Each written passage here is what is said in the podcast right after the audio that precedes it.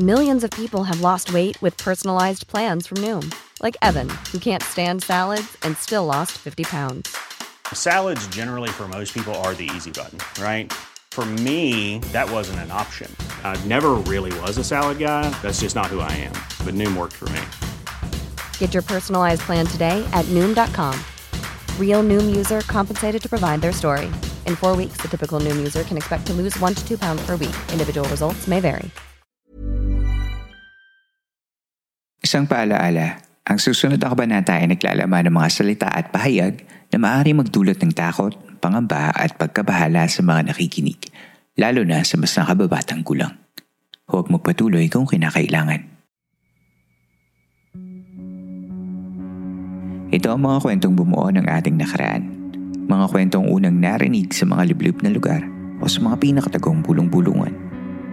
Dito ay pag-uusapan natin ang mga kwentong kababalaghan at misteryo na humalo sa kultura, kasaysayan at kamalayan nating mga Pilipino.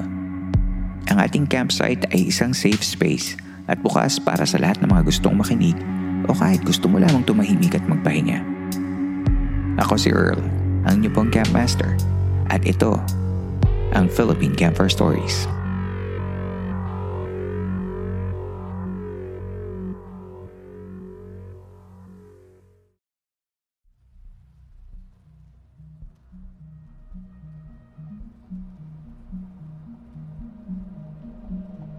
Tuloy po kayo sa ika-anim na pong gabi ng San Telmo Society Radio.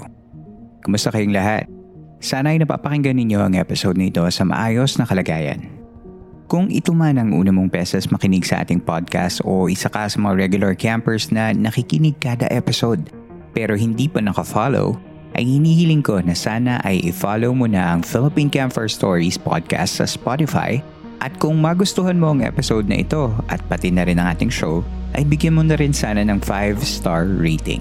Importante ito para sa mga shows na gaya ng Philippine Campfire Stories para mas lumawak pa ang audience reach natin at mas marami pang makinig ng ating programa. Ang una nating kwento ngayon ay mula kay May at sa isang kakaiba niyang experience sa kanyang dating school. Pakinggan natin ang kwento niya.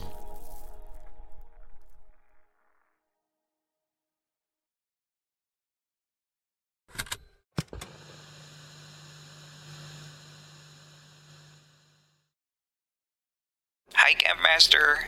You can call me May, and I've been listening to your podcast since I started working. I'm happy na I got to find a kind of podcast that suits my interest, which is horror stuff. Kwento ko lang yung experience naming magkakaklase nung senior high school kami sa isang Catholic school somewhere in Laguna. Hindi ko napapangalanan kasi sobrang maingat sila sa image nila. Tabi ng school namin ay isang malaking Catholic church. Kitang-kita mo yon pag nasa court ka ng school. Maybe dahil sa kulay niyang medyo dark at walang masyadong bintana. At ang source of light lang ay yung ilaw na parang tinipid dahil lang dim at yung liwanag sa labas ng balcony. Tapos may mga speakers everywhere na ang pinatutugtog ay classical music.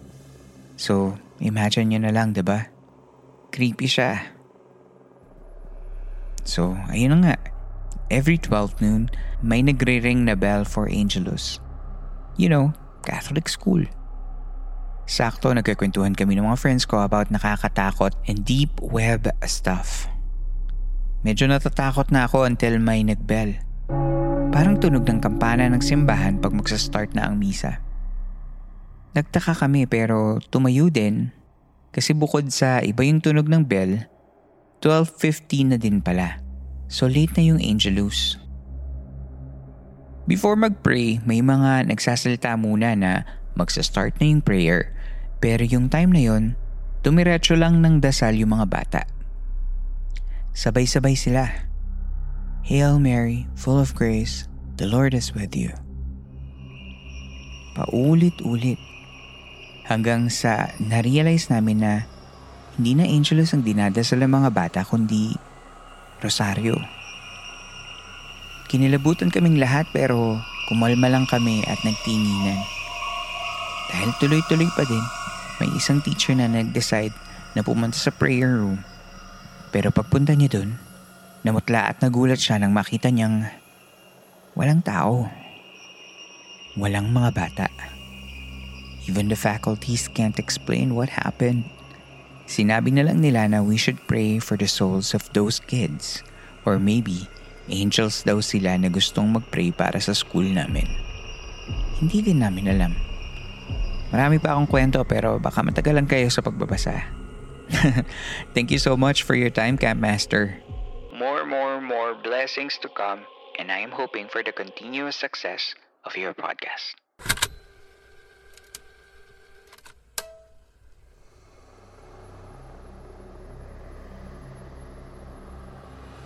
Hello, May. Thank you for sharing sa Santamo Society Radio.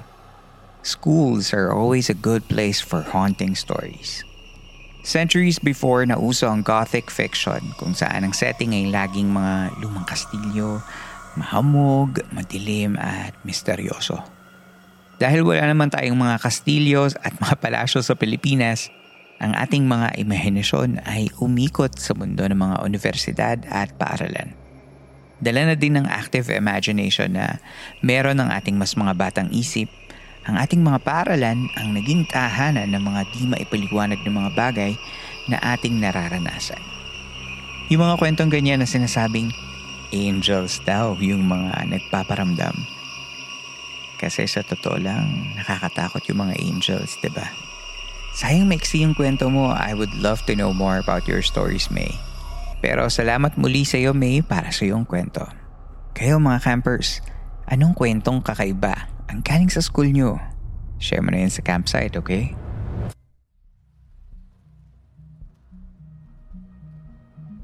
Sa ating pagbabalik, isa pang kwento ang ating maririnig. That and more.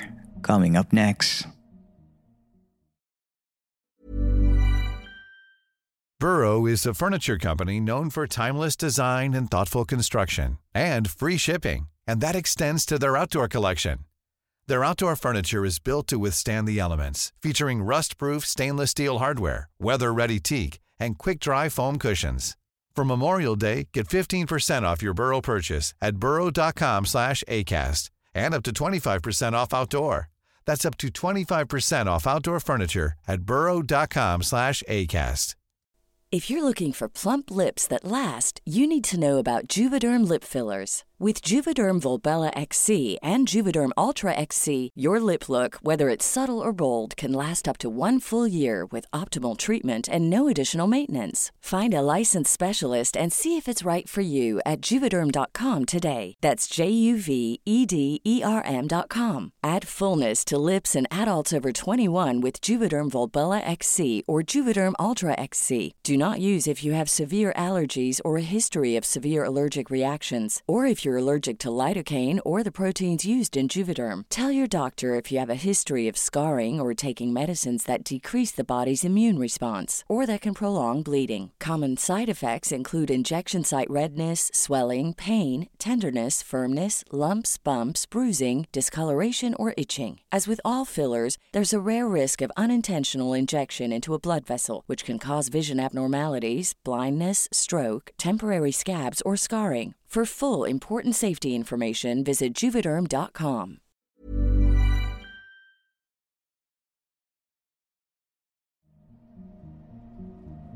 Sa pagbabalik ng San Telmo Society Radio ng Philippine Campfire Stories.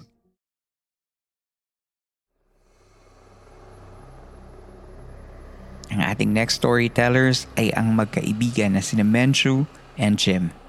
Sumulat sila sa atin kasi may kwento sila tungkol sa astral projection, remote viewing, and even past lives. Huwag na nating patagalin pa. Let's call on our guest storytellers for tonight, Menchu and Jim. Hello sa inyo. Kumusta kayo? How are you guys? Mabuti naman po. Mabuti. Ikaw, okay. Chu? Okay, mabuting mabuti. Parang kinakabahan si Chu ah. Medyo relax ka lang. ano lang tayo, kwentuhan lang tayo. Ay, Hindi, okay lang naman po ako. That's good. That's good to hear. So ikaw, Chu, um, where are you calling us from? Nag-start ang galing? Sa province po. And then, nag-stay po ako na dito sa Laguna ngayon. For work po, na-assign dito. Ah, dyan ka, nandyan ka ngayon sa Laguna. Ayan. Hello sa mga campers sa Laguna. Ikaw naman, Jim. Ako po, ah, sa Hayward, California po. Ayan. Si Jim ay kapitbahay natin. Hindi naman technically kapitbahay, pero we we live in the same city here in California. So, yeah, welcome to the show. Um, Thank you po. Um, kaya ako kayo inimbita dito kasi um, sumulat kayong dalawa sa uh, Santa Mo Society Radio and you have uh, stories to tell. Nung una si Jimboy lang, tapos naba, nakwento ko ngayon, nabasa ko yung um, story niya tungkol dun sa, yung sa hotel yun, Jim, no? Tama ba? Yes po, Camp Yun, yun yung na, nabasa ko yun during one of our lives. Pero hindi ko siya na-record. And it's been a while. So parang sabi ko, might as well uh, dali natin siya sa San Telmo Society Radio. But it so happens na si Chu ay nag-reach out din sa akin.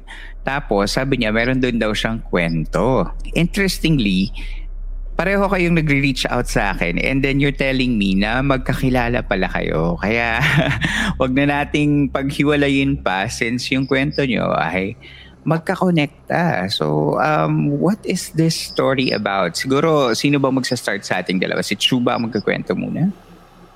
Yes po. Okay. Sige, Chu. Um, tell us, um, medyo interesante talaga ako dito sa kwento mong to.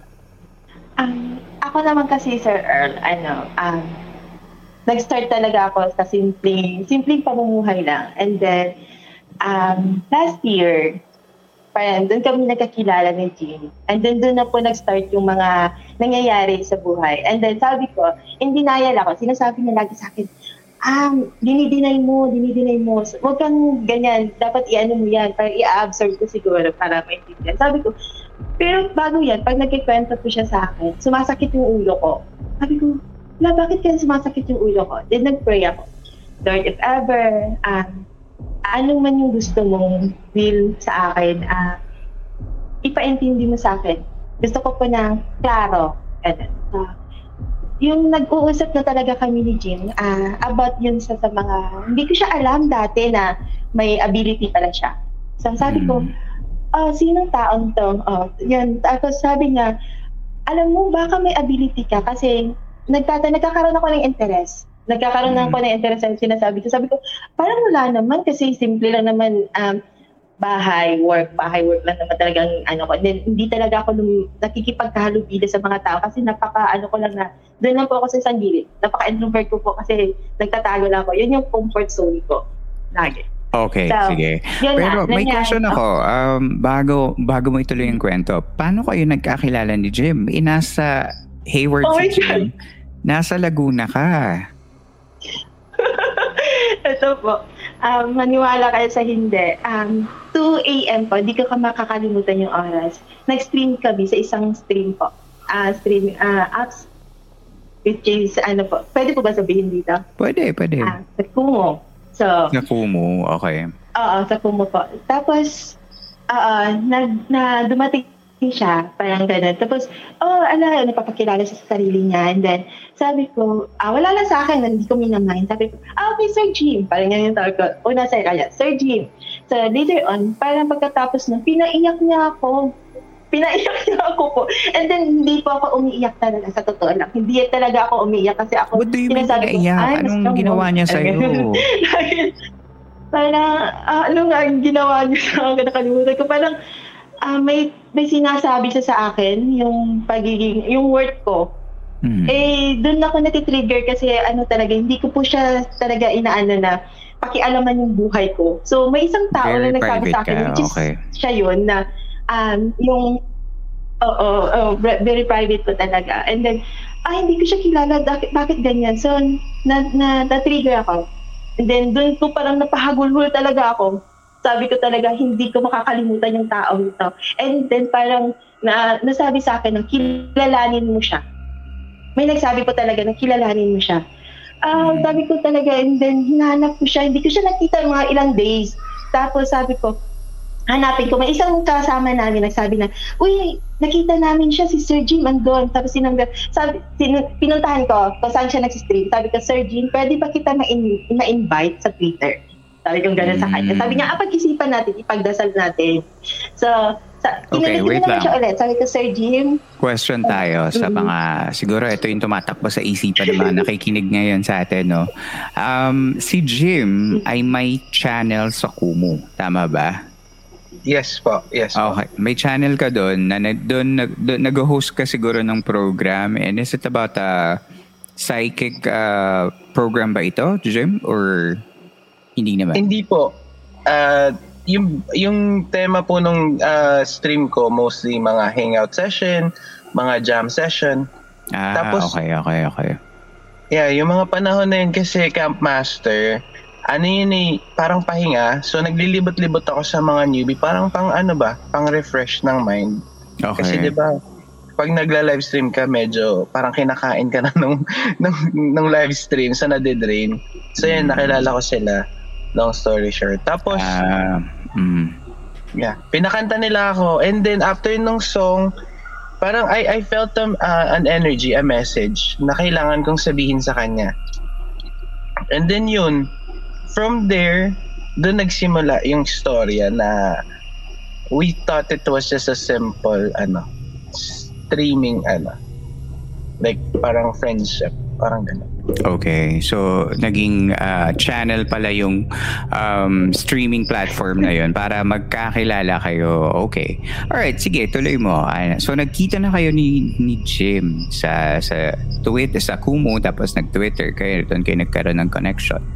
Um, yes po. And then, yun na po, doon na po nag-start and then naging mas malalim na yung pagkaano namin, ah, pagkakaibigan na meron kami to the point po na ah, nag-uusap kami, ang dami natin ng pag-uusapan, tawanan, doon po talaga na, ay, ang sarap pa ng tumawa. Parang sabi ko, ang sarap pa ng tumawa na walang, ano, walang limitasyon.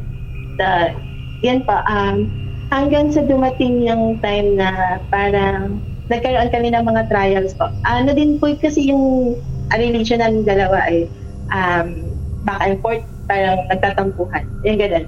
So, Mm. Hanggang sa ano po, ah, na, na, na, napakilala niya sa akin na sabi niya, try mo kayong puntahan itong isang isang ano nito, na masagot ng lahat ng tanong mo. Kasi nagtatanong ako sa kanya. Dami ko tinatanong po, about paranormal na naman to. Um, like, bakit ko to nararamdaman parang ganon? Kasi bago pa po na yung nangyari, may may ano siya, may dream siya sa akin na nagsakay po ako ng airplane. So, hindi pa siya nangyari. So, siya yung magkikwento yung uh, pang-sponsor kasi mas detalyado pag siya po yun.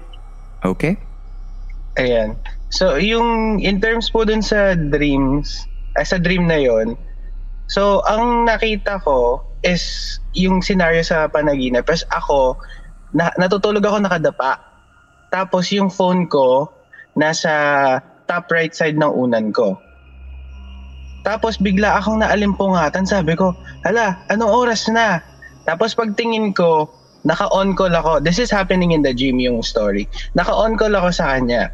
Tapos sabi ko, Buddy, did you make it to your fl- to your red eye flight? Mm. Tapos, nawala na. na nagising ako. Tapos, hindi ko sinabi sa kanya. Di, akala ko it was just a dream kasi madalas kami magka, magka-checkahan on the phone. Sabi ko, o baka naman na, na, naapektuhan na yung subconscious ko kasi 'di ba? Kung ano yung madalas mong ano, kung sino yung madalas mong kausap or madalas mong ginagawa, tendency mo papanaginipan mo, 'di ba? Pero ito na yung simula ng pinaka parang weird part dun sa friendship namin. Kasi yung dream ko pala na yon is parang ano ano ba yung proper term? Yung nakita ko yung bago mangyari for her. Premonition? Premonition, oo, parang mga a week or two, bef- ah, two weeks before mangyari yun. Kasi habang nag-uusap kami, we were talking about something personal sa buhay niya, nag-share siya sa akin. And then, nakwento niya na yung mom niya, pinapapunta na siya ng Manila from from the province. Oh, okay. Tapos, sabi ko, okay, pupunta ka na Maynila. Pero hindi ko pa sinasabi sa kanya yung ano ah, yung buong panaginip. Ang sabi niya lang, pupunta siya ng Maynila, mag airplane siya, pero wala pang tentative na day and wala pang tentative na time. Sabi ko, okay. long uh, after few days sinabi niya nung na-finalize na kasi syempre nag nag, nag ano pa ng pera kung magkano yung ano naghanap ng mas murang ticket. Pinaka weird part na na-shock ako nung sinabi niya na ang flight niya from from the province to Manila is 2 a.m. Mm, okay. So, doon ko na ano, na, nagulat ako. Sabi ko, wait, sabi ko, napanaginipan ko na to eh. Sabi ko ganon. Pero ang talagang nag, nag-click sa akin nung sinabi niyang 2 a.m. Eh kasi, Naalala Di ba sa mo yung atin- panaginip, oh. oo, opo. Di ba sa atin, ano, Camp Master, dito sa, sa US, di ba kapag first flight of the day is red eye flight, ang tawag Ah. nila. Mhm. So parang, wait, sabi sabi dun sa panaginip, buddy, Did you miss make your- it to, did you make it to your ano red eye flight? Direct flight. Oo. Tapos, sabi ko, ala, ala buddy, ba- baka ano, baka hindi mo nga ma, ma- ano, mamimake yung flight mo. So, Mm. pinapaalalahanan ko na siya like days before, bago pa mangyari. Pero, yung pinaka, pinaka weird na part is that, yung, yung day of the flight, the day off, uh, tama ba? Di ba pupunta, pupunta siya ng gabi, tapos magpa-flight siya na madaling araw. So the day of the ano, Mm. papunta siya ng airport. May mga pinaprocess siyang ano, na mga paperworks na alam mo yung mga yung proseso na pinagdaanan niya nung ano nung nung araw na yon buong araw kasi siyang nasa labas nagpa-process ng paperwork last minute tapos Mhm. pinuntahan pa niya yung yung ano yung office ng airline dun sa province na yon Okay. tapos, ang sinabi sa kanya, ano, ay hindi niyo na po kailangan ng paperworks na yan kasi okay naman po dahil domestic. Hindi naman po kailangan ng ano ng birth certificate. Ayan, just to be ano, just to be Okay. specific. Pero yung gut instinct ko, sinasabi ko, hindi, huwag ka magsisettle. Huwag ka magsisettle. Basta it's sobrang strong na huwag ka magsisettle na wala kang ano, wala kang proper documentation kahit domestic. Okay. So akala namin okay na. Di no mga ano na yung mga 5 5 PM na yun ng hapon, sabi niya, "Buddy, naantok na talaga ako kasi sobrang init, ang hassle nung ano." Napagod. Uh, Oh, opo, Camp Master. So napagod siya. Pero sabi ko, hindi, magkape ka. Huwag ka nga, ano, huwag ka matutulog kasi my gut feeling is telling me na mamimiss mo yung flight.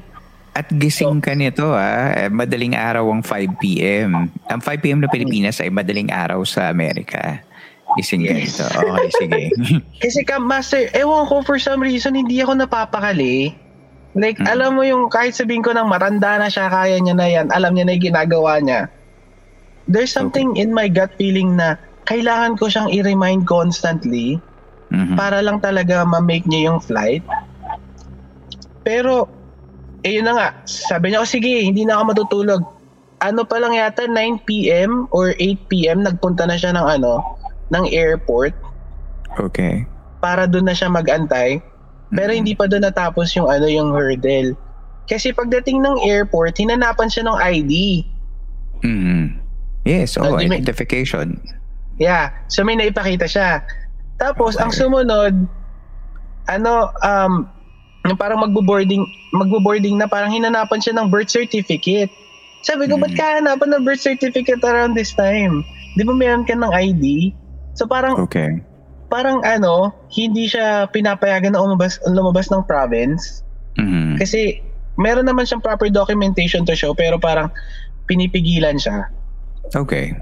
In short, na-miss mo Pero ba yung ano flight? naman, kam- natuloy naman for for some weird reason basta tinakpan niya na lang yung ID, basta pinakita niya na yun yung ID. Okay. Pero expired yung ID. Kaya siguro hinahanapan ng documentation ng birth certificate. Kasi to to prove your identity lang naman siguro. Eh, may may mas detail kasi yan ka master eh hindi hindi, hindi ko naman Ah, may sige. kwento kaya kaya okay. hindi yeah. I understand.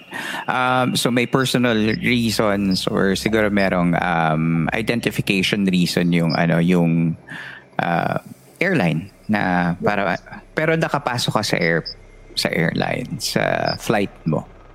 Natuloy yung flight mo. Ah, opo, pero madugo yun kasi pinapunta pa ako sa DSWD to, to make sure na ako yung nanay. I, I mean, Mm. oo, ako yung kasama. Pag, sabi ko, Mm. hala. Sabi ko, sabi niya, ma'am, pwede yung flight mo. Kinabukasan na lang. Ah, mga 8, parang gano'n. So, hinahanapan talaga nila ako. So, sabi ko, Mm. oh my God, sabi ko, um, parang pinagpawisan ako. Sabi ko, hindi ko siguro matuloy. Sabi ko gano'n. Nag-pray ako. And then, na doon ako na-touch kasi si, si Jim, hindi talaga siya natulog throughout po. Hanggang sa madaling araw, hindi siya natulog. Natulog lang siya na naka, ano po ako, nakapasok na ako sa plane. Then sabi niya, sige, matulog na ako. And then, tapos, nagising na naman siya ng 4 a.m. Kasi sinabi, eh, sabi niya sa akin, andyan ka na ba sa Manila? Sabi ko, andito na ako, safe na ako. Sabi niya gano'n, ah, thank you. Sabi niya gano'n, thank, thank you ka. Sabi ko, sabi ko, ano, ano nangyayari? So, ayun na po nangyari. So, doon po talaga nag, naging ano yung intense yung, yung mayroon kami na friendship po namin. Kaya ganun po kami ka-close. What a very thoughtful friend naman itong si Jim. Opo. So, yun po. Okay. Let's move on to your story. So, um, so ayan na patunayan natin na parang meron nga kayong parang psychic connection kasi nga sa di- ah, lumalalim yun na friendship, um, nagkakaroon ng mga ganyang mga pangitain or mga premonition tong si Jim. Um, so moving on, ah, anong nangyari? Anong next na incident sa friendship niyong dalawa? Um, Go, Cho. So, ito, ano, ito na po yun. So, marami na pa kami napadaanan. Sabi ko, tinatanong ko sa isip ko, sino siya? Kahit na matagal na po kami nagkakilala, sino siya? So, napunta po ako doon sa isang sa isang apps na yon. Then, nagtanong ako, um, sino pwedeng makatulong para malaman ko kung totoo, ah, totoo ba lahat ng nararamdaman ko? Na, na instinct ko, parang ganun. Kasi nagkakaroon po ako na parang, hala, bakit napunta ako dito sa mga psychic na to? Na may mga ability ako, ay may mga ability ng mga tao na to. So, yun na po. So, na, na, naano sa akin yung isang, ano po, ah, healer, ah, si Sermon Cordero. So, doon po Mm. kami nag- nag-start po ako ng Reiki. First ko pong na-Reiki po na um, requisition ko doon sa kanya. So, so doon ko po in-open up sa kanya kung ano po yung mga tanong ko. Sabi niya sa akin, isa lang po na talaga natatandaan ko. Sabi niya, um, gift daw yan God. And yan na yung Mm. bago kong journey. Sabi ko, oh my God, parang natakot ako. So doon na po nag-start. Ah, nakita ko po yung, well, sa, nag, ano po, nagre-reiki na po, nag-ongoing yung session. Nakita ko po yung babae. Sobrang ganda ng babae. Yung nilapit niya yung mukha niya sa akin, parang isang ganito lang po, tangka lang po yung pagitan namin. Pumipikit-pikit yung mata niya. Sabi ko, hala, sino siya? Sabi ko ganun. So, nakita ko yung purple po na kulay sa palibot niya. Parang ganun. Tapos, um, sabi ko, sig- nagpatuloy lang po ako. So, ang dami ko pong nakita doon during sa Reiki. Then pagkatapos nun, um, tinanong ni Sermon kung ano yung nakita ko. Sabi ko, babae, ah, siya yung guide mo. Oh, sino guide? Parang, yan yung gumagabay, ah, parang, yan yung gumagabay sa'yo, yung sabi niya po. So sabi ko, totoo, totoo nga po ba na mayroon akong ganito, may, may ability ako? Yes, sabi niya ganun. So, na-confirm ko doon and then sinabi ko din kay Jean na, hala, oo nga, totoo. Mixed emotion ako that time. Totoo po. May, may doubt, happy, yung alam mo po yung di mo alam kung ano yung ano, nararamdaman mo. Tapos sabi ko, okay, start na pala to ng journey ko. Bago kong journey, sabi ko ganun. So, yun po, ah hanggang sa nagkaroon talaga kami ng, sinubukan ako ni Jim. Ito po, kakapit po. Sinubukan ako ni Jim. So, sabi niya, ah madaling Um, araw yon Sabi niya, nag-work siya. Chu. Okay, try natin. Sabi niya, May question ako. Um, kasi kaya, ak- feeling ko kaya ganun ba yung um, nagiging reaction mo sa mga bagay-bagay? Kasi lahat yun bago sa'yo. Um, you said earlier na simple life ka lang, office, bahay, and walang masyadong social interactions, I would assume. And uh, you're very into your own world. Um, tapos, wala ka, wala ka bang masyadong exposure sa paranormal world, sa supernatural, sa folk and mythology? Like nung wala po bata eh. Basta, ka, yung mga, wala bang mga kwentuhang aswang, Wala. mangkukulam, mambabarang, mangtatawas, mga ganyan. may, may yung mga kapitbahay namin, na-witness ko po yung na, uh, nasa saniban. Pero wala hmm. naman po siyang ano sa akin. Pero hindi mo siya interest. Wala hindi mo siya... Okay, okay. Hindi, Alright. hindi. Hindi po. Kaya, kaya parang ano lang po nagigets ko na kung paano ka, kung bakit ganun yung um, pagtataka mo towards dun sa mga group of people na nakita mo kasi it's totally new for you. Mm-hmm. Yes po. Pero isa lang po talaga, sir, uh, ang, ang gusto ko lang po talaga is pumunta sa bundok. And then pag nakikita ko po yung mga puno, parang tinatawag ako na embrace me, parang ganun, yakapin mo ako, parang niyayakap ko po talaga and tinatouch ko po talaga and napifeel ko po yung parang gumagaan yung pakiramdam ko. Kaya okay. po sabi ko, ay, gusto ko pala yung mga ganun, parang ganun. Pero wala po talaga ako. At that time, na, walang, walang meaning sa iyo yun. Wala po. Basta gusto ko silang hawakan, yun lang po yun. All right, okay, okay. Now I'm I'm I'm getting where you're coming from na kung bakit ganun yung uh, wonder na nararamdaman mo towards Jim and the other people that you met on on that platform. So, go ahead. May kinikwento ka kanina na parang tinetest ka?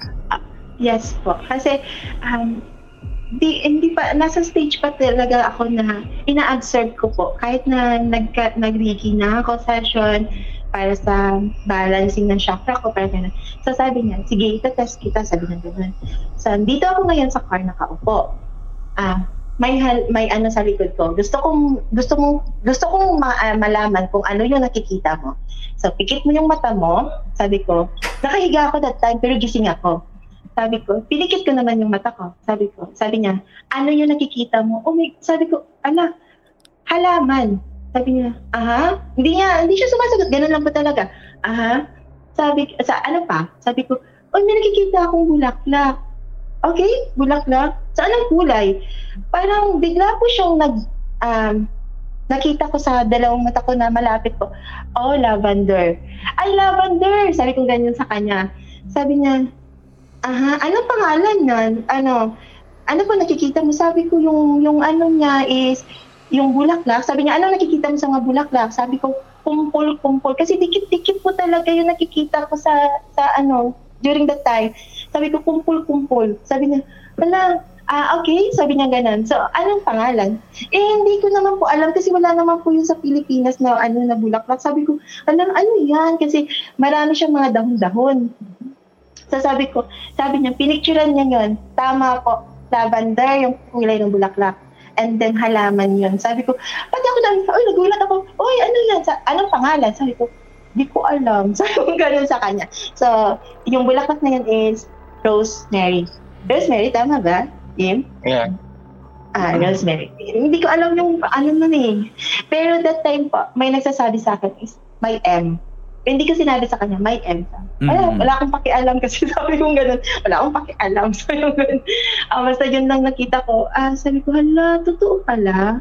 Totoo yung nakikita ko. Ina naman, sa para po talaga masubukan ko talaga. Sabi ko, baka hindi siya hindi lang, baka nagkataon lang parang ganun. Guli-guli ko lang din parang ganun. Hindi ko sinasabi sa kanya kasi every time po na ganyan, parang nagagalit ka sa akin kasi sabi niya, huwag mo kasing i-deny. Parang ganun. Tanggapin mo. Mm. Sabi ko, Okay. Kaya mm Anong naramdaman mo nung biglang sinabi niya na, oo, tama yung nakita mo?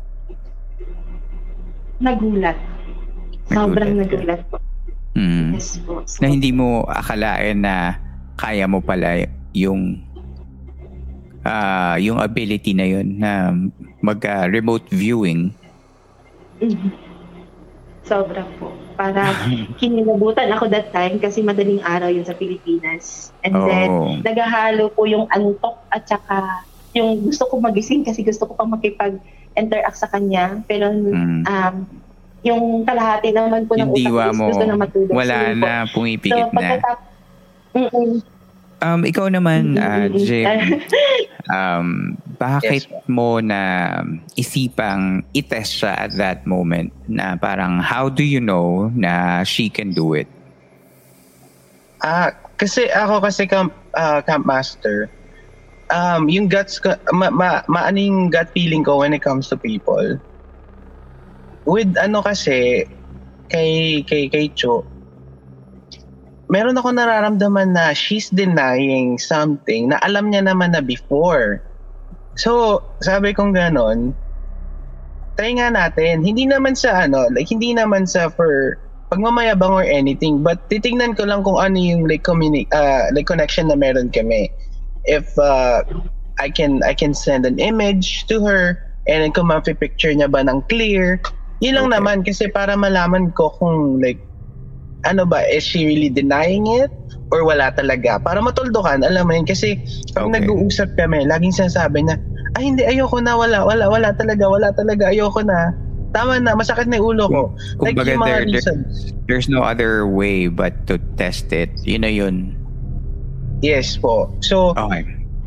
eto naman yung ano, version ng side ko, uh, Camp Master, during that time. Okay. Para maano din ng mga listener yung perspective ng yung Yung nagsisend. kalahati ng storya. Okay. Yes po. So basically, naka, naka, nakaupo ako, tapos yung bulaklak nasa left side ko. Mm. Eto ha, um, sasabihin ko lang po, hindi pa niya nakikita yung workplace ko before. Kasi Okay. like, pag nagko-call kami, laging phone call lang so walang video. Like, eh, natural na chikahan lang. Mm. So nakaupo ako sa car ko, nag-aantay ako bago ako mag-start from work. Tapos, sabi ko, sige, subukan nga natin, subukan kita. So tini pinokus ko yung ano, yung yung image nung nung rosemary na may bunch ng ano, ng lavender color na flowers, tapos Mm. yung ano, yung mga dahon. So nakapokus siya sa utak ko and then in my mind, ini-imagine ko I'm sending a picture sa ulo niya. Like yung ulo niya is like right in front of me and I'm imagining like sending a picture. And then in my mind, habang sinesend ko yung picture, ang sinasabi ko, Rosemary, Rosemary, Rosemary. Okay. May And- message. May message. Tapos kapag kat, ano, kapag tinatanong ko siya, ano ano yung nakikita mo? Anong anong kulay nakikita mo? Tapos isend ko yung kulay, green, green, green. Anong kulay ng bulaklak na nakikita mo? Purple, purple, purple hanggang I switch to lavender kasi it's closer to to lavender. Light light purple kasi. Mm. sabi ko lavender, lavender. Hanggang yon so kahit man ako nagulat kasi that wasn't the first time. Mm. May sumunod pa after nun. Okay. May sumunod Da- pa after nun. oh, sige. Ayun po. And Ah, okay. Alright. Um, so, may na-establish nung nung moment na yun na talagang connected nga pala kayo, no? So, maganda. Okay. Pero you're not in any way training true. Hindi naman. Are you? hindi po. Hindi. Okay, okay, okay, okay. Sige, go ahead dun sa kwento. True. Um, eto pa po. Para po talaga kasi nagkakaroon ako ng ano, ng ah, guni-guni ko na ng, ayan na naman ako, ganun. Um, gising ko pala yung isa kong kakilala na may ability din. Sabi ko sa kanya, uy, ano, totoo ba na may telepathy? Parang ano, telepathy, eh, telepathy, telepathy, or ganun, ganun. Telepathy. Sabi ko, oo. Kasi first time siya sa akin, uh, telepathy, um, time niya sa akin. Sabi niya, ano ba nangyari? Sabi ko, basta may pinahulaan sa akin yung nahulaan ko. Sabi niya, eto naman siya. Sabi niya, sige nga, itetest kita. Babae siya. Itetest kita. May, nag, may isasend ako message sa'yo. Tingnan mo to. Hanapin mo sa room ko. And then, sabi niya, um, sabi ko, ayoko, natatakot ako. Sabi ko ganun, sabi niya, hindi, um, binibigyan kita ng permission na pumasok ka. Tapos, ako, masasabihin ko yung mga, intiti niya daw, sabi, ay mga, ano niya, mga guide niya, gano'n, na huwag kang pakialaman. So, wait lang, sabi niya. Parang nag, ano siya, nag-ask siya ng permission din doon sa mga, ano niya, sa mga guide niya. And then, sabi niya, sige, close your eyes, sabi niya gano'n. Okay, okay, sabi ko gano'n. Parang lang din akong ano din. Sunod-sunuran. Okay, sabi niya, okay, hanapin mo na yung pinapahanap ko sa'yo. Ah, basta pag close ko ng eyes ko, it's black. Ano, dilim talaga po. Pero pag lingon ko pong ganon, may nakita akong parang silver siya na, na kumikinang doon sa gilid na metal. Sinabi ko sa kanya, ay, may metal. Sabi niya, huh? Sige, sige, ikot mo lang, tingnan mo lang. Sabi niya gano'n. Ah, pag-ikot ko naman sa ganing na side, sabi ko, ala, may earrings. Kasi kumikinang talaga siya na gold. Sabi ko, ay, may earrings. Nakita ako. Sabi niya, eh, alam mo ba, yung hina, pinapahanap ko sa'yo, katabi niya lang.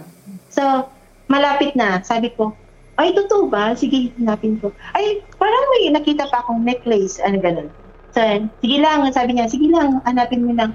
As in, parang hindi ko na kasi nakita kasi nag-start na sumasakit yung ulo ko kasi mag, um, going to, ano na siya, 5, 5 a.m. Sabi ko, ay, ayaw ko na kasi napa, parang napapagod ako. Sabi niya, may isi-send akong picture sa'yo. Pag kita, pag ano po ng picture, pumasok, oh my God, yung mga met, yung metal, yung earrings po, andun. Sabi ko, hala, paano nangyari? Sabi niya, uy, B, alam mo ba na madilim yung kwarto ko pero nakita mo yan sila? Sabi ko na hindi ko sinasadya. Basta bigla na lang siya nag-ano. Nakita ko sa, nakita ko talaga sa mata ko. Sabi niya gano'n. So sabi niya, alam mo ba pinapahanap ko sa'yo? Sabi ko, hindi ko alam. Sabi niya, mirror. Eh, ayaw na ayaw ko po tingnan yung mirror. Ay, hindi, eh, hindi ko po alam. Ayaw ko po talaga na tingnan yung mirror. Siguro, ano po, natatakot ako baka may makita ako. So, yun lang po. Tapos sabi ko, ano, sabi ko, sige, cut the cord. Cut the cord tayo kasi yun yung tinuturo ni Sir Mo. Dapat mag-cut the cord ka. So, nag-cut ako ng cord. So, natulog ako. Until na pagising ko, totoo pala yun lahat. Parang. So, yun po nangyari ng second na parang nasubukan ko talaga na kaya, kaya pala, may ganun pala. So, Mm. nagkaroon na po ako ng ano, ng la- malakas na yung parang paniniwala ko, oo nga talaga, so tatanggapin ko na to. Then nag-pray po. At nag-pray po ako, sabi ko, Lord, um, kung ano man yung gusto mong mangyari sa buhay ko, i-embrace ko to. Basta wag mo lang talaga akong kabayaan. Dalhin mo lang talaga ako sa tamang lugar and sa Mm. tamang mga tao. parang sign po siya na um, sige, ah, parang ipagpatuloy ko lang, parang ganun. Mm. So, ito naman po ang second. Ito na naman si Jim. Wait lang. na naman sa akin. Pero bago po yan, ah, nag-undergo na po ako na Yes. Okay. May may konting delay sa atin no sa ano kasi malayo tayo eh nasa Laguna. ka. nasa nasa California ako. Um, may konting delay sa sa, sa ano natin Hindi naputol po kasi. Oo, Um, oo, oo. May tanong ako sa iyo. Um, yung umiikot ka, tinitingnan mo yung kwarto ni ni tawagin natin siyang B kasi B yung tawag mo sa kanya. Um, nung umiikot ka dun sa kwarto ni B in your um in in your remote viewing ano yung nakikita mo sa paligid? Yung mismong kwarto ba? O parang black lang na space? Black po siya na parang box. Okay. Tapos nag po. Parang, uma-appear lang yung mga objects na sinasabi mo like yung metal railing, yung earrings. yes po, oo. Bigla, basta pag iniikot ko po yung, yung mata ko, bigla na lang po siya nagpa-pop up. Mm. Na, ah, andun pala siya. Yun, ganun. Okay. So, Pero pag so, picture niya po, nasa, yes po. sumasakit yung ulo mo kapag ka matagal ka na na nagre-remote Yes. view. Mm. Okay. Alright. Sobrang Yun, sakit. yun lang naman yung tanong ko. Parang gusto ko lang ma-visualize kung... Kasi parang alam mo yan may... Um, alam mo to, sa, sa series na Stranger Things, merong yung bida doon, yung batang babae, si Eleven, she has the same ability. And uh, whenever she tries to parang have an out-of-body experience, whenever she tries to get out of her physical body and astral travel or remote view or, or use her powers, ay nag, napupunta siya sa isang room na black lang. So parang ah, katulad nung sinabi mo. Ayun lang naman. Sige, ah, tuloy mo yung kwento. Um, ah, nung nasa na tayo, yung si Jim may parang second ba na incident or test? Parang ganun? Yes. Um, bago po yan, ah, nag-undergo na naman po ako ng tita session kay Sir Mon. And then pinagbawalan niya ako na mag, ganyan po, mag-astral, mag-remote Mm. viewing. Kasi po, hindi ko pa po, parang mag-start muna ako sa basic. Kasi uh, hindi ko pa alam kung paano mag-shielding kasi hindi po talaga ako nag-shielding. I just nagpe-pray lang po lang talaga ako na Lord guide me. Yun lang po talaga. Um, Para niya, sa mga aramin, nakikinig, uh, pwede nyo bang i-describe sa amin kung ano ang Theta Healing? Ah, Theta, Theta Healing session. po is mm-hmm. yung um, Theta, uh, Theta Healing session po is um, yung past trauma mo po, yun yung uh, inaayos niya para, ano daw yan, para mas mawala yung trauma mo, paunti-unti sa'yo. Um, ano pa ba? Um, and then po ma ay, ano ba, Jim? si Jim ko siya, ano pa, mahirap kasi i-explain ko sa akin eh. Sige. Ipapasa ko kay Jim. Sige, Jim. Para lang sa mga nakikinig, kasi nabanggit yung term, Theta Healing, Reiki.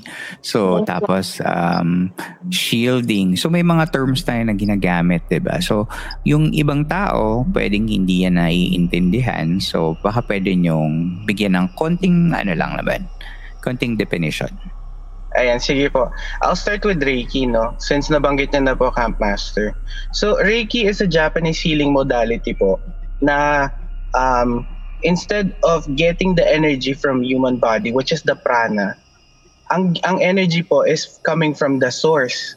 Kung, kung sino man po pinapaniwalaan niyo, the higher being, mm-hmm. God, kung sino ano, doon nang gagaling yung, yung okay. source in a form of healing to align your chakras, to heal your body, uh, through energy.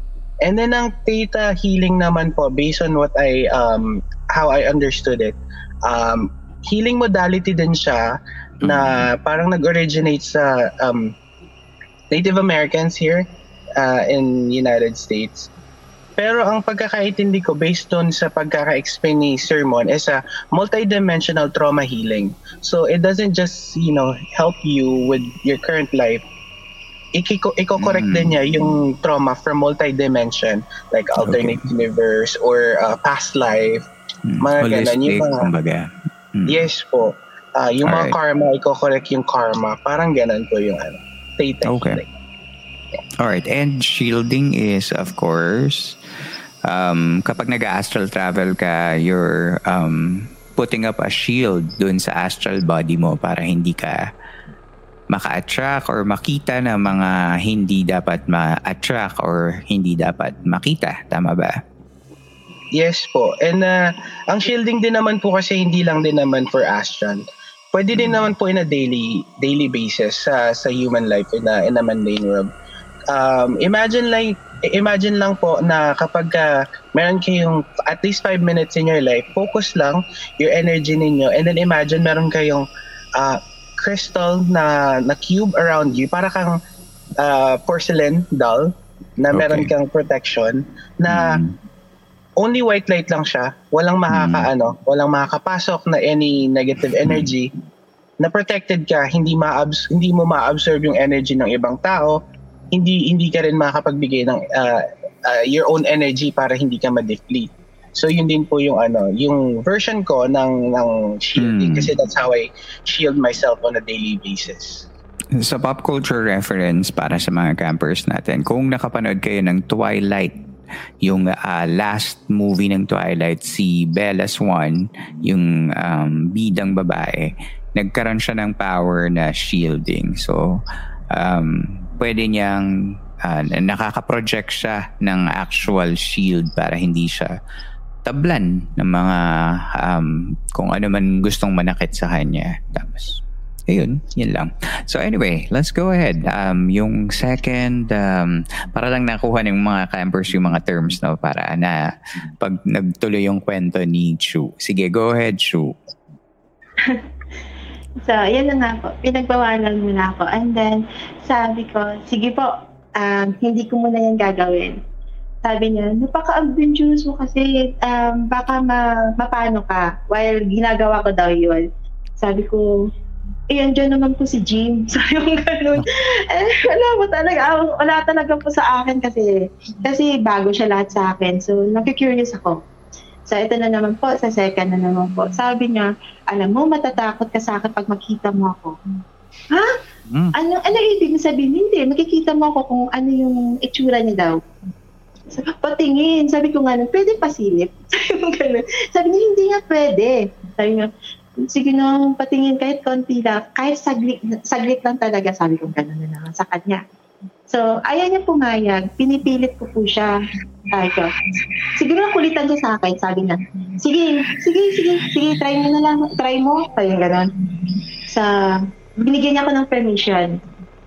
Sige, close mo yung eyes mo um, pag close ko na naman ng eyes ko, nandun ako sa parang garden. Pero ang nangyari po doon, para ako na to slow mo na tumatakbo kasi may nakita akong light sa unahan na maliit siya na parang pinto. Pero bago po yan, uh, tumingin ako sa palibot. Pagtingin ko is may nakita akong mga flower na nanggaling doon yung butterfly na palipad. Pero hindi ko siya pinansin. Parang uh, pa-adaptis na, patahapiaw lang yung pagtingin ko sa kanya. So, tinakbo ko yung door na sobrang liwanag. So, pag-open ko po doon, so nakapasok ako. Pagpasok ko po, unang bumungad po sa akin is yung maitim na figure na sobrang laki na mabalahibo siya. Nakita ko po talaga yung balahibo sa uh, sa kamay niya. Ganon. Sabi ko sa kanya, ano, ala, saan ako? Sabi ko sa isip ko, hala, saan ako? Saan si Jim? Inikot-ikot ko yung ano, mata ko kasi hindi ko siya nakita. Sabi ko, sana siya? Sabi ko ganun. May nakita pa akong mga nakatayo dun sa likod ng, ng ano na yon. Hindi ko kasi masabi kung babae o lalaki siya, basta malaki yung katawan niya. Kasi pag tumitingin ako sa kanya, hanggang dito lang, hanggang sa liig lang, yan nakikita ko. Pero malaki siya, as in, kasi napapa, ano ako sa kanya, itinala. Tapos may lumapit sa akin na babae naka-ano siya, naka um, mataas yung buhok niya na black. Naka-black siya. Tapos, yung ano niya po, yung wala siyang eyes, wala din siyang nose, wala siyang mouth. Pero nakikita ko yung hulma kasi parang natabunan siya ng white na ano, na parang skin. Lumapit, palapit siya na palapit sa akin. Sabi ko, ay, hindi ako natatakot sa iyo. Sabi ko ganun. Sa isip ko po. Sabi ko, halo, ano, bakit siya lumalapit sa akin? Pero tinatanong ko din yun, bakit siya lumalapit sa akin? Hanggang palapit siya ng palapit sa akin, um, parang nilalapit niya yung mukha niya sa akin. And then, dun po, yung parang may malakas na energy na humahatak sa akin pero hindi ako napagpatinag kasi gusto kong malaman bakit siya lumalapit sa akin. So, tumitingin ako sa palibot. Parang ano, yun sila lang nakikita ako. Marami sila eh. Sobrang dami nila. Sabi ko, sino sila? Bakit napunta ako dito sa kwarto na to? So, yung, yung babae na palapit sa akin, parang no, yung mukha niya sa akin. Tapos sabi, sabi ko, um, wag mo kong hilain kasi wag mo kong hilain kasi gusto ko malaman parang ganun. Pero hindi po. Hinila ako palabas dun sa kwarto na yun na parang nagpupumiglas ako and then pinapatingin ako sa sobrang liwanag. Sobrang liwanag talaga, naputilan ko talaga yung lahat na nakikita ko. And then, naputol ko dun yung uh, yung pinatry ni Jim sa akin na ano na tingnan ko siya. Okay, ano naman yon Jim? Bakit siya nandun? So, y- yung part na yan, ano, Camp Master, hindi ko maintindihan kung ano yung nakita niya. Only because, nung mga moment na yan kasi, naka-ano ako, naka-shield, naka-shielding ako. Other other way of shielding kumpara dun sa shinare ko. My own way of shielding. Nung part kasi na yun, before, before siyang mag-astral to, to visit, ang nakita ko kasi, merong maliit na figure na mabalahibo na may buntot. Sinara yung gate. So it's a, it's a parang way to, to show na I'm closing. I'm closing my, my field and I'm, I'm not letting anyone come in to protect to protect myself. Pero yung pagsabi ko sa kanya, sige, sige, sige, naiinis na ako noon kasi ang, ang ano, ang dinadahilan niya, nagjo-journal kasi ako, gino-journal ko yung experience. And sabi ko, sinabihan ka na ni Sermon, huwag mo nang gawin. Nakik- makinig ka sana kay Sermon, sabi kong ganon. Okay. Kaya, nung ano, nagpupumilit siya, kaya sabi ko, sige, sige, sige. Ayun. ah, so pagkakaintindi niya, it's a permission. Kaya siya lumabas. Tapos naligaw siya. O napunta siya somewhere na hindi doon dapat sa'yo sa field mo? Pero hindi ko din alam kasi ka master kasi may parang connection din. Yung figure na nakita niya is almost similar to what I saw. Nasa harapan ko kasi figure. Hmm. Pero maliit lang Okay. siya. Kumbaga parang Ah. nakarating siya sa harap ng bahay mo pero hindi siya nakapasok. Kind of. Pero hindi siya yung ano eh. Hindi yung similar figure na sumalubong sa kanya yung sinasabi niyang malaki na mab- mabalbon. Mhm. Yung kasi nakita ko na nagsara ng gate is maliit na figure, mabalbon din siya pero may buntot. Okay. Yeah. Ang ang feeling ko ngayon ay naiinis na kay Chuan. Tigas ng ulo niya. Sinabihan na kasi siya. Sinabihan ka na ang kulit-kulit mo. Ayan. Ayan. Napunta ka tuloy doon. Pero nakalabas ka naman. Wala namang nangyaring masama sa'yo. Wala namang bumisita pagkatapos. Wala ka na, hindi ka naman naabala. Nagkasakit. Wala namang ganon. Nawala siya. Nawala si Chu. Ano, ano po yun? Ah, sorry po, sorry po. Na ano yung connection? Ano? Ah, it's Ano okay. yun? It's okay. Um, ayun, ah, nung pagkatapos mong pagkatapos yung experience mo na yon, yung napunta ka dun sa ah, sa garden na yon, wala ka namang nung pagkalabas mo, nung pagkabitaw mo, wala ka namang naramdaman na kakaiba or um, nagkasakit ka ba o something, wala namang ganun. Naramdaman ko po doon parang, kasi po nag-ano ako ng energy. Gumamit ako ng energy ko doon. Nararamdaman ko talaga, nangihina ako. And then, Mm. sabi ko, naiinis din ako sa pagkakataon na yun. Kasi sabi ko, ba't di kita nakita? Pakita sa akin. Sabi niya, eh kasi nag-ano ako, nag, nagtago siya, nag-shield daw siya. Sabi ko, bakit ganun? Hinayaan mo lang ako na mapunta dun sa, sa kwarto na yun. Sabi niya ganun. Sabi niya, eh andun lang naman, ah, andun lang naman ako eh. Sabi ko, ah, sige ganun. Parang, parang natampo. kasi lagi kami magkasama. Dami kami magkasama niyan sa ano eh, sa mga ganyang bagay. So, um, sige, sabi ko ganun, sige, um, at least napuntahan ka doon. And then, may, may ano siguro, may meaning, bakit ako napunta doon. Siguro din po, para sa akin kasi, siguro para hindi na ako matakot kung sino yung makikita ko. Um, and ma-realize ko din po na totoo, kaya ko. Kaya ko mag, Mhm. mag-astral na gano'n. Kasi astral, eh, sa- astral daw, pag gano'n. So, yun lang po kasi matigas lang talaga yung ulo ko. Kasi, nakikurious ako. Curious po talaga ako. Then sorry po. Sorry po sa ano sa ganung pag-ugali. Sa mga campers, nasishare wag ko lang natin, po ga- pag wag natin ginagawa lang po gagayahin yun ha. sa mga bagong nag ah, nag ah, nagtumutuklas ng ganyang mga um, pamamaraan um, always always um, ask for help. Lalo na sa mga mas nakakaalam kasi it's a new thing. Kahit ano namang bago 'di ba? Pagka pagka hindi mo alam um, kailangan mong humingi ng tulong, magtanong, ganyan. Pero, na-amaze din naman ako sa tapang mo kasi parang there's, minsan may mga bagay din naman na matututunan mo lang based on experience. And mabuti na lang hindi ka napahamak. Malakas lang talaga yung loob ko po kasi um, sabi ko, andyan si Jim. Parang gano'n. Nakadepende ako sa kanya. And kung ginagawa po namin yan, yung inuutos niya sa akin is parang may energy po talaga na nakasabay sa akin na ah, wag ka matakot. Parang gano'n. Yun lagi po yung nararamdaman ko. Okay. Well, that's good. That's good na meron kang friend always. Pero you always have to think about yourself as well.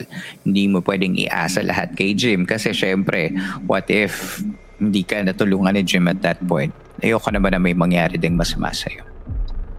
Um, speaking of uh, something na mangyari, Camp Master, dagdag ko na lang na merong Hmm. event talaga na um, sabihin na lang natin na pariwara si Chu because of ano, her curiosity, no? Napasama siya sa sa grupo basta napasama siya sa grupo na hindi ko alam kung ano yung ano yung ginagawa nila.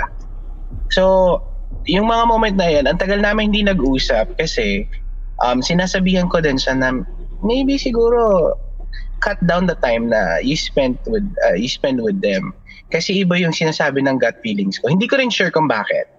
Hindi ko kilala yung mga tao, pero yung, yung gut feeling ko is telling me na, for myself na, don't associate yourself with them. For me.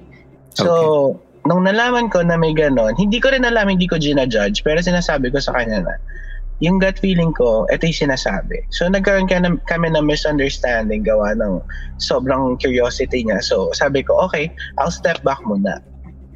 So, ang tagal namin hindi nag, ano, hindi uh, nag-usap. For, pero at some point, meron ako narinig sa likod ng ano ko, sa likod ng tenga ko, mm-hmm. sabing ganun, kausapin mo siya. Kausapin mo siya. And then, ewan ko, for some reason, ang, ang medyo may, may pagka-pride din na kasi ako eh. Mataas din kasi yung pride ko once in a while. Tapos sabi ko, bakit, bakit, why am I hearing this? Bakit ko siya kakausapin? Sinabihan ko na siya. Ako, ako, nagkulang ba ako?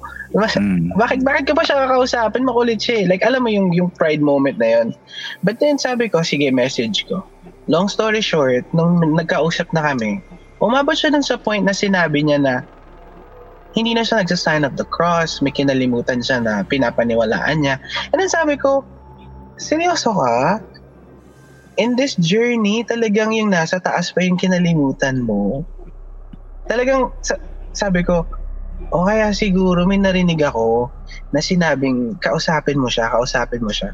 Kasi yung moment pala na yun, yun yung moment na hindi nakaline yung chakras niya properly. As in, hiwa, like, hindi naman hiwa.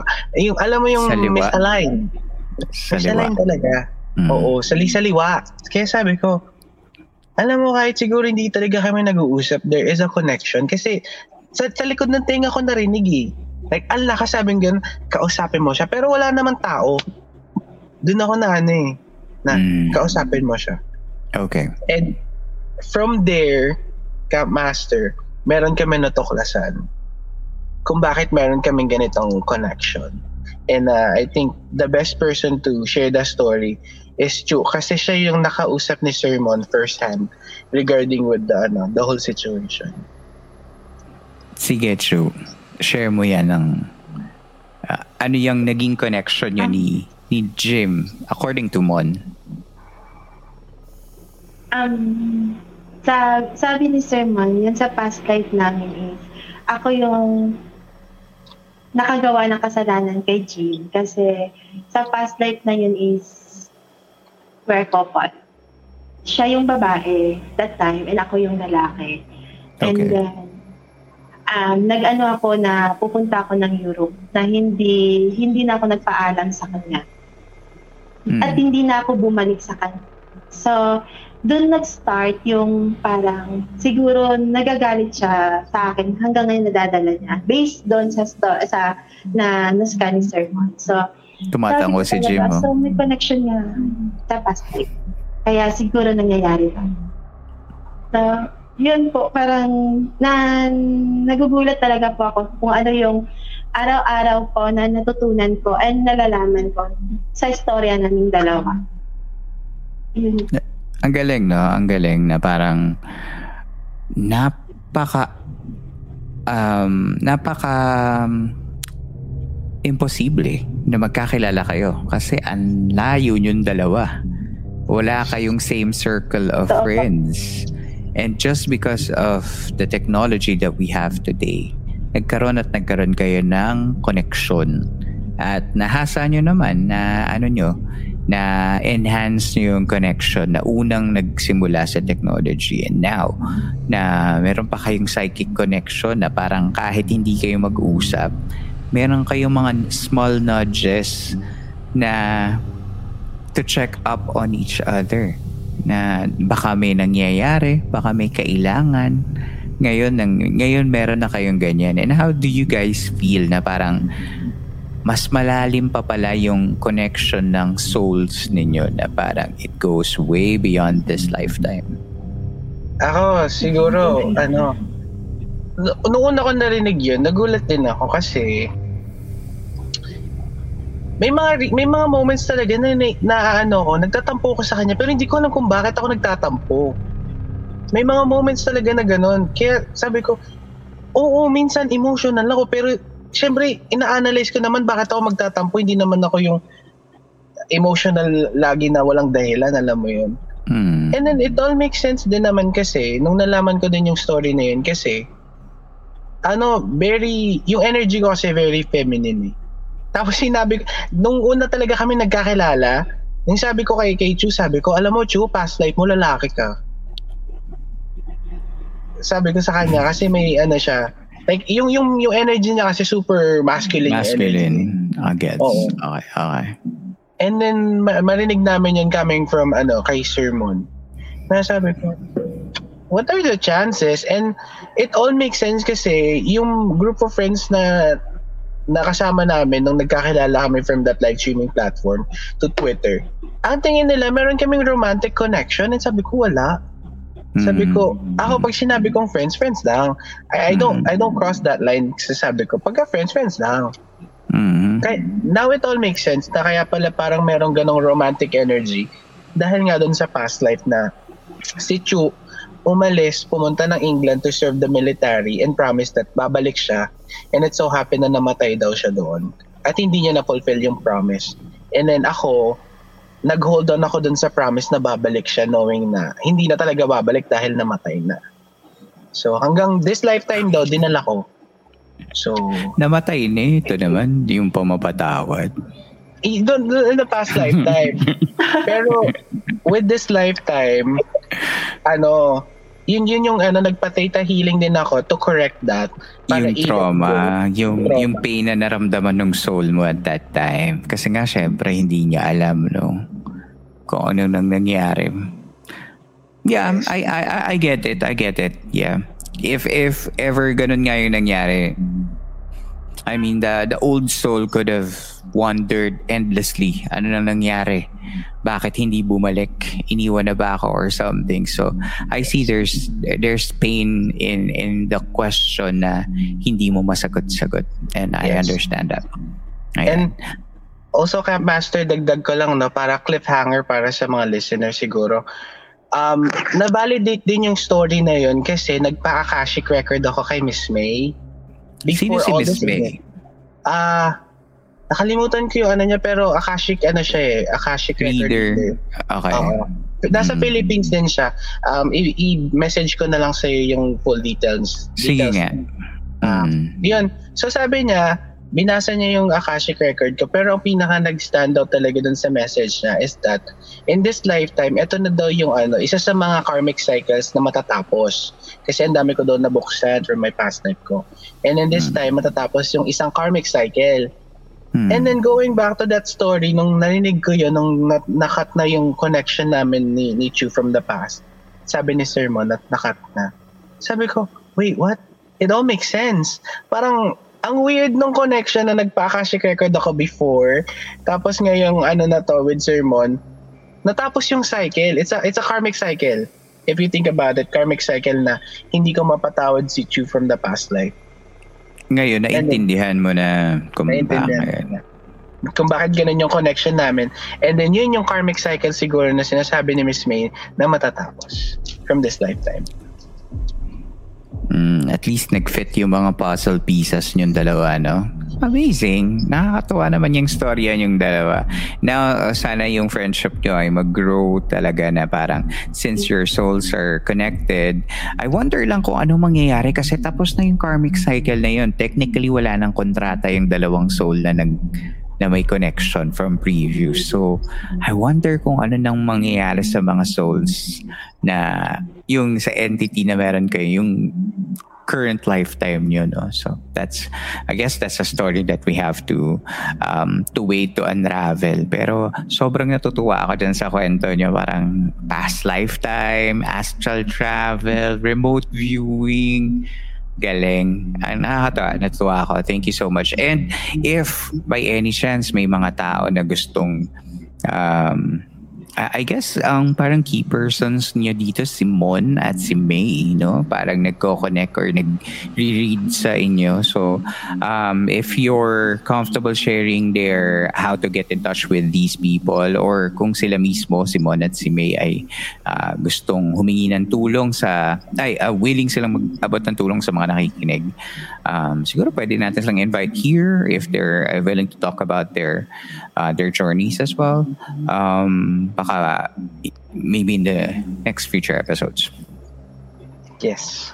Ayan. I wonder kung ano ano kaya ang role ko sa mga lifetimes niyo before. Baka kapitan ng barangay kaya ako. Ano ba? Ang taga-ayos ng mga problema ninyong dalawa no nag-aaway kayong magjowa pa kayo. Ano kayo? Baka siguro ano ka master, baka ikaw yung superior ni ano. Ako'y nagpatawag. Chu. Pinalaban ko si Chu. No? Chu, maraming maraming salamat. Uh, meron ba kayong mga gustong batiin, gustong uh, i-shout out, eh hello? Um, sa akin po, sobrang papasalamat ako kay Sermon, una-una sa lahat, ay sa God, una-una sa lahat. Kasi um, kung papipiliin ako ulit, yung ngayon o yung dati, ay pipiliin ko to ngayon kasi nagkaroon po ako, uh, nakilala ko yung work ko, and as well po, nakilala ko yung sarili ko, yung kaya ko palang gawin, na dati hindi ko kayang gawin. And then, thank you po kay Jim kasi yung friendship ko namin is kakaiba. Napunta sa ordinary lang na life hanggang napunta sa paranormal. And then, siguro abangan nila susunod kung ano yung mga, uh, susunod pang kabanata sa buhay namin. And pray ko po na sana pagtibayin yung friendship na meron sa amin. And sa lahat po na nakikinig dyan, huwag kayong mawalan ng pag-asa or kung marami kayong tanong, huwag kayong um, matakot humingi ng tulong or magtanong sa mga uh, sa mga lahat ng tanong nyo about sa paranormal. Kasi po, napagdaanan po, napagdaanan namin kung ano po yung napagdaanan nyo ngayon na sa dami-daming tanong nyo po. Yan pa. Mm, yes, yes. Thank you, Chu. Jim? Ayan. Uh, first of all, thank you, Camp Pastor, for having us. No? And then, um, binigyan mo kami ng oras. Uh, para ma-share yung story namin. And also, uh, ganun din I wanna say thank you din kay Sir Mon kasi napakalaki ng tulong na, na, na ibigay ni Sir Mon para ma-clarify yung mga tanong namin. Kasi ako, alam ko meron ako kasi ano, like ability even when I was a kid. Pero hindi pa hindi naman siya yung tipong gusto kong i-enhance or ano, basta I, I, I just did it. And hypersensitive kasi ako, nararamdaman ko yung yung flow ng energy sa isang lugar. So, yun kaya malaking tulong yun na ibigay ni Sermon. And then, thank you din sa mga listeners, no? Maraming maraming salamat din na binigay niyo rin yung oras um, ninyo kay Cam Master and then sa amin para marinig yung stories. Uh, marami pang susunod siguro. Uh, madami pang istorya na hindi pa na-share. Kung mapagbibigyan ulit, Marami pa. Sige, of course. Of course, the camp is always open at lagi tayong may oras para dyan. Pero for now, ito ang kwento ni Chu at ni Jim. Ayan, at isa rin tong bukas na um, panawagan kay Sir Mon kung available siya. Feel free to uh, reach out para kung meron siya mga, I'm sure parang maraming nagbukas na mga tanong sa mga uh, campers no, para doon. At I guess makakatulong si Sir Mon, uh, si Miss Maiden. No? Pero for now, that is it for us for this episode. Maraming maraming salamat ulit sa inyo, Jim, Chu, uh, sa pagsama sa atin dito sa Santa Alba Society Radio. Thank you po. Thank you.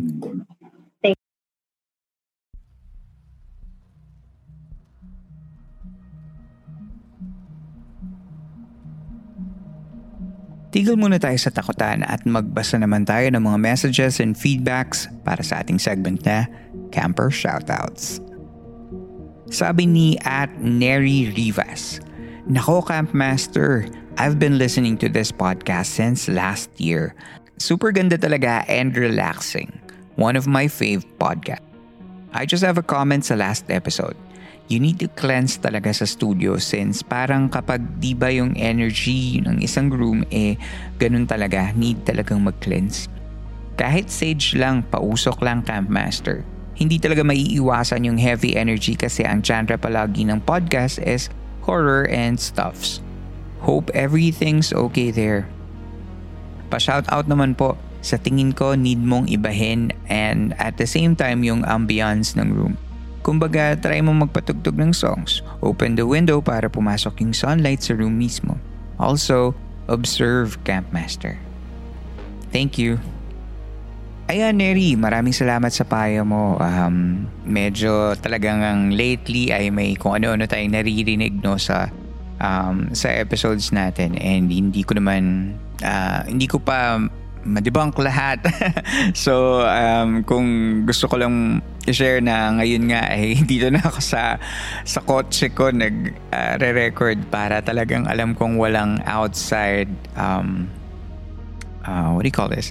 Walang outside uh, other noise na papasok dito sa mic kundi yung boses ko. So, ayan. Hopefully wala tayong ibang marinig this episode. Kung meron man, let me know. Sabi ni Jay Gomez, Campmaster, paano ba mag-share ng story sa podcast mo? Kung hindi mo pa alam ay uh, meron tayong link doon sa episode show notes. Nandun lahat ng mga um, ways to reach the, the podcast. Meron tayo sa social media channels. But I prefer to have the stories via email kasi mas nababasa ko siya kapag ka ini-email nyo sa akin. At yung email natin ay camp campfirestoriesph at gmail.com. Again, that's campfirestoriesph at gmail.com. Send nyo lang yung mga stories nyo dyan. Medyo mahaba lang yung listahan natin. Pero hayaan nyo, makakarating tayo, mauubos natin yan. According naman kay Paul Saldivia or Saldivia, natigilan din ako sa part na natigilan ka Campmaster doon sa bandang 4911. Ayan, yan yung sa um, episode ni Dance sa nakaraang San Telmo Society uh, radio episode. Um, to be honest, hindi ko rin alam kung saan ko ba narinig yun kasi uh, yung moment na yun na ma- maraming nagko-comment about it is may narinig akong kumakanda and um, hindi ko alam kung sa akin yun or kay Dan. Sabi ni Dan wala siyang kasama. So, baka sa akin naman yun kasi may mga kasama naman ako sa bahay. At that particular moment, wala akong kasama sa kwarto pero may mga tao sa labas ng kwarto ko. Hindi ko alam kung may kumanta or I don't know. Baka talagang may nagpaparamdam. Kung meron man, wala namang nasaktan. So, we're all good. So, kalma lang tayo, campers. Sabi naman ni JM, Grabe ang humming voice sa bandang 4907. Sumabay sa voice ni Ate Dance. Okay, ganito.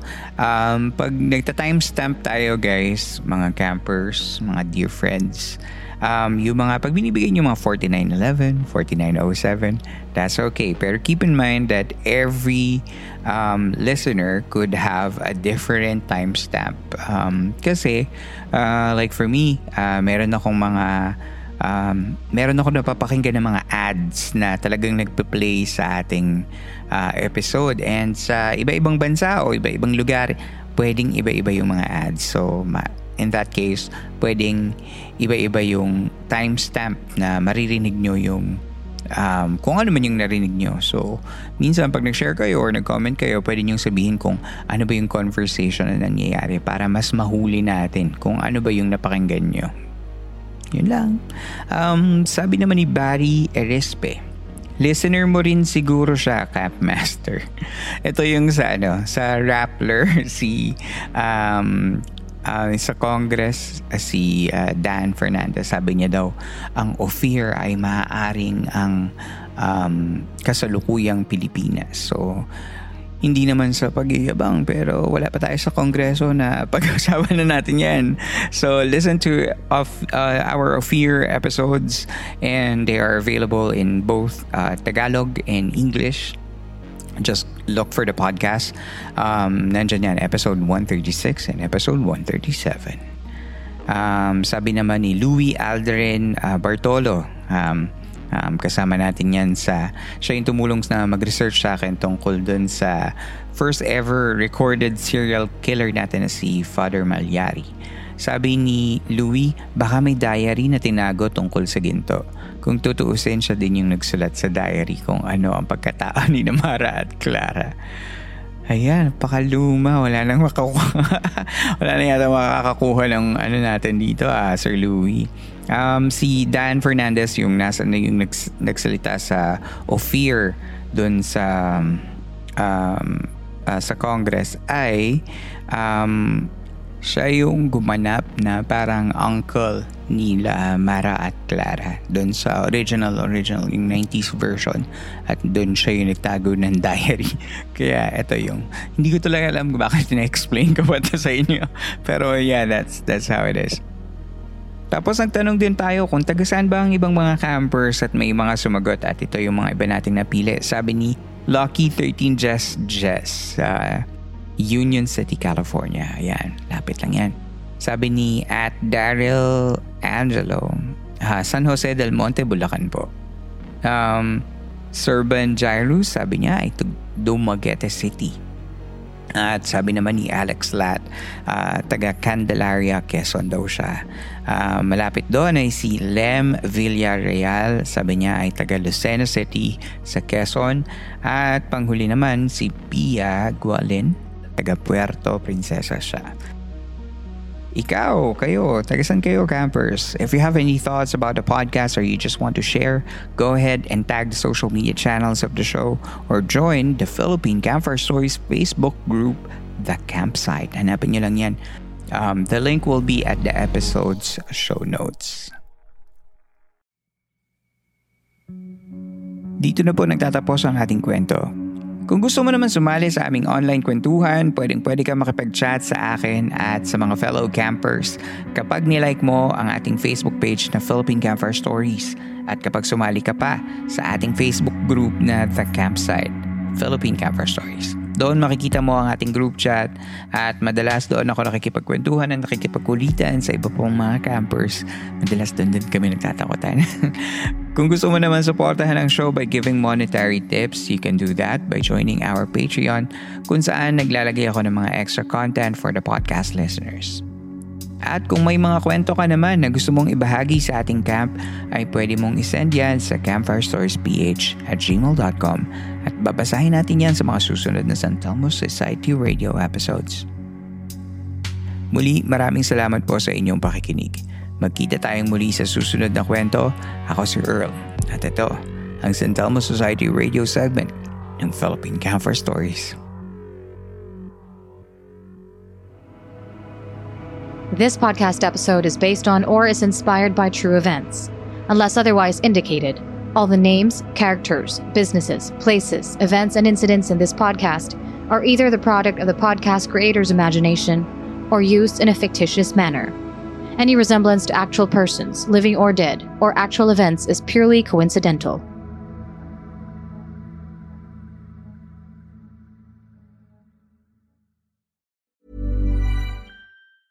Planning for your next trip? Elevate your travel style with Quince. Quince has all the jet setting essentials you'll want for your next getaway, like European linen, premium luggage options, buttery soft Italian leather bags, and so much more. And is all priced at 50 to 80% less than similar brands. Plus, Quince only works with factories that use safe and ethical manufacturing practices. Pack your bags with high-quality essentials you'll be wearing for vacations to come with Quince. Go to quince.com/pack for free shipping and 365-day returns.